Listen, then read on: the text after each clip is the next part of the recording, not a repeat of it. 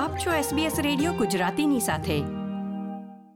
નમસ્કાર, પંદરમી ડિસેમ્બર બે હજાર એકવીસના મુખ્ય સમાચાર આપ સાંભળી રહ્યા છો વત્સલ પટેલ પાસેથી SBS ગુજરાતી પર.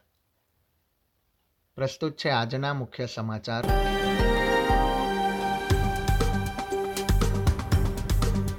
લગભગ બે વર્ષ બાદ સ્કિલ્ડ વિઝા ધારકો તથા આંતરરાષ્ટ્રીય વિદ્યાર્થીઓ માટે ઓસ્ટ્રેલિયાની સરહદો ખુલી. વડાપ્રધાન મોરિસન કોવિડ નાઇન્ટીનના નજીકના સંપર્કમાં આવ્યા. તેમના બંને પીસીઆર ટેસ્ટ નેગેટિવ. અને ન્યૂ સાઉથ વેલ્સમાં એક જ દિવસમાં કોવિડ નાઇન્ટીનના તેરસો સાહીઠ કેસ નોંધાયા.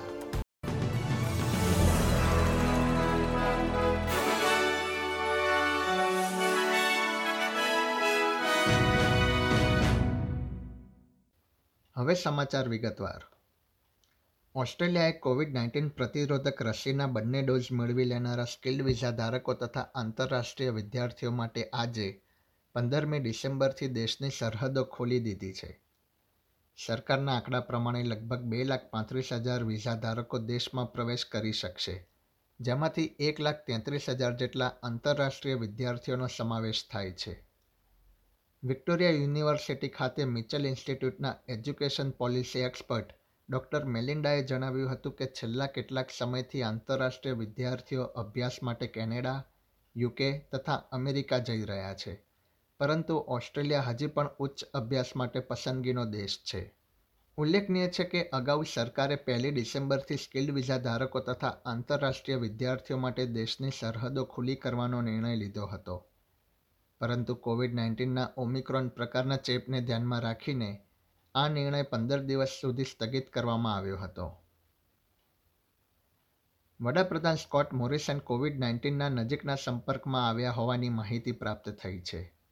વડાપ્રધાનની ઓફિસે આ વાતની પુષ્ટિ કરી હતી અને તેમના જણાવ્યા પ્રમાણે, વડાપ્રધાને સિડની હાઈસ્કૂલ ગ્રેજ્યુએશનની મુલાકાત લીધી હતી, જેનો જોખમી સ્થળોની યાદીમાં સમાવેશ કરવામાં આવ્યો હતો. વડાપ્રધાને ત્યારબાદ બે વખત નેગેટિવ પીસીઆર ટેસ્ટ કર્યો છે. ન્યૂ સાઉથ વેલ્સના આરોગ્ય વિભાગ તથા મુખ્ય આરોગ્ય અધિકારીએ તેમને આઇસોલેટ નહીં થવા અંગે જણાવ્યું હતું. ન્યૂ સાઉથ વેલ્સ આરોગ્ય વિભાગની માર્ગદર્શિકા પ્રમાણે વડાપ્રધાન મોરિસન ફરીથી છઠ્ઠા દિવસે કોવિડ નાઇન્ટીનનો ટેસ્ટ કરાવશે. નેગેટિવ પરિણામ આવવાના કારણે તેઓ આજે તેમની ક્વિન્સલેન્ડની મુલાકાત યથાવત રાખી શકશે. વિક્ટોરિયાના આરોગ્ય વિભાગે બે સ્થળોની મુલાકાત લેનારા લોકો માટે આરોગ્યલક્ષી ચેતવણી જાહેર કરી છે. અધિકારીઓના જણાવ્યા પ્રમાણે, કોરોના વાયરસના ઓમિક્રોન પ્રકારના ચેપ સાથે એક વ્યક્તિએ દસમી ડિસેમ્બરના રોજ ફિટ્સરોય ખાતે આવેલા સર્કિટ બાર તથા કોલિંગવુડની પીલ હોટલની મુલાકાત લીધી હતી. પીલ હોટલમાં ત્રણસો વીસ તથા સર્કિટ બાર ખાતે ચારસો દસ લોકો હાજર હોવાનો અંદાજ છે. તે તમામ લોકોને નજીકના સંપર્કની યાદીમાં મૂકીને તેમને ક્વોરન્ટીન થઈ ટેસ્ટ કરાવવા માટે સલાહ આપવામાં આવી છે. રાજ્યમાં બુધવારે કોવિડ નાઇન્ટીનના ચૌદસો પાંચ કેસ તથા ત્રણ મૃત્યુ નોંધાયા હતા. વિક્ટોરિયામાં બુધવારે રાત્રે અગિયાર ઓગણસાઠ વાગ્યાથી રિટેલ, રિયલ એસ્ટેટ તથા ધાર્મિક સ્થળો જેવી જગ્યાની મુલાકાત માટે રસી લીધી હોય તે જરૂરી નથી. પરંતુ હોસ્પિટાલિટી સ્થળોની મુલાકાત માટે રસી મેળવી હોય તે જરૂરી છે. વિક્ટોરિયાના આરોગ્ય મંત્રી માર્ટિન ફોલીએ જણાવ્યું હતું કે લગ્નો તથા અંતિમ સંસ્કારમાં માસ્ક પહેરવું ફરજિયાત રહેશે નહીં, પરંતુ રિટેલ સ્થળો પર તે જરૂરી રહેશે. તાસ્મેનિયાએ ઓસ્ટ્રેલિયાના રાજ્યો તથા ટેરેટરી માટે સરહદો ખુલ્લી કરી દીધી છે. લગભગ બે વર્ષ સુધી સરહદો બંધ રહ્યા બાદ રસીના બંને ડોઝ મેળવી લેનારા લોકો હવે તાસ્મેનિયા મુસાફરી કરી શકે છે. સરકારની યોજના પ્રમાણે હાઈ રિસ્ક વિસ્તારોમાંથી આવતા મુલાકાતીઓએ તાસ્મેનિયા પ્રવેશના બોતેર કલાકની અંદર નેગેટિવ ટેસ્ટ કરાવવો જરૂરી છે. એબીસી ન્યૂઝ બ્રેકફાસ્ટ સાથેની વાતચીતમાં તાસ્મેનિયાના પ્રીમિયર પીટર ગુટવેને જણાવ્યું હતું કે તાસ્મેનિયા મુલાકાતીઓને આવકારવા માટે આતુર છે. ન્યૂ સાઉથ વેલ્સમાં કોવિડ નાઇન્ટીનના નવા તેરસો સાહીઠ કેસ નોંધાયા છે. છેલ્લા ઘણા મહિના બાદ રાજ્યમાં દૈનિક કેસની સંખ્યા હજારને પાર પહોંચી ગઈ છે. પરંતુ આજથી કોવિડ નાઇન્ટીનના પ્રતિબંધો હળવા થઈ રહ્યા છે.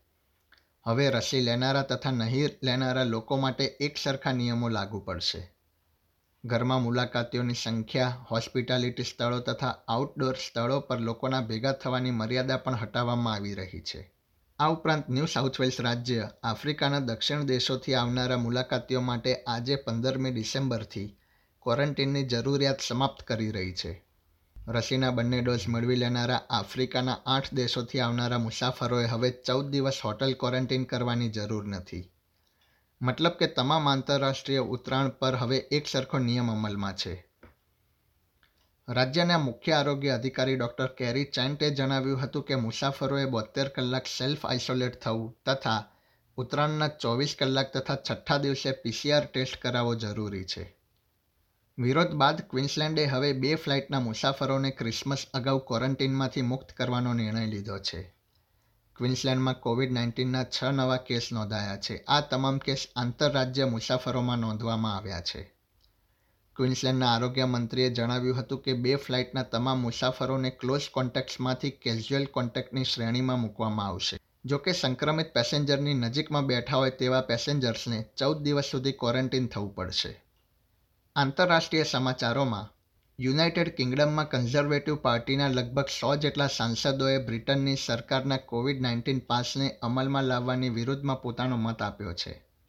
સંસદે કોવિડ નાઇન્ટીન પાસને ત્રણસો ઓગણસિત્તેર વિરુદ્ધ એકસો છવ્વીસ મતથી પાસ કર્યું હતું. પરંતુ વડાપ્રધાન બોરિસ જોન્સનની પાર્ટીના છન્નું સાંસદોએ તેની વિરુદ્ધમાં મત આપ્યો હતો. જે અંતર્ગત હવે લોકોને ઘરેથી કાર્ય કરવા તથા જાહેર સ્થળો પર માસ્ક પહેરવા જેવા આદેશ અપાઈ શકે છે. દેશમાં આરોગ્ય બાબતોના સેક્રેટરી સાજિદ જાવીદે જણાવ્યું હતું કે દેશમાં રસીકરણનું પ્રમાણ ન વધે ત્યાં સુધી આ ગોઠવણ કરવી યોગ્ય છે. સરકારે આ ઉપરાંત કોવિડ નાઇન્ટીન ટ્રાવેલ રેડ લિસ્ટમાંથી આફ્રિકાના અગિયાર દેશોને હટાવવાનો નિર્ણય પણ લીધો છે. આ સાથે જ આજના સમાચાર સમાપ્ત થયા. આ પ્રકારની વધુ માહિતી મેળવવા માંગો છો? અમને સાંભળી શકશો Apple podcast Google podcast Spotify કે જ્યાં પણ તમે તમારા પોડકાસ્ટ મેળવતા હોવ.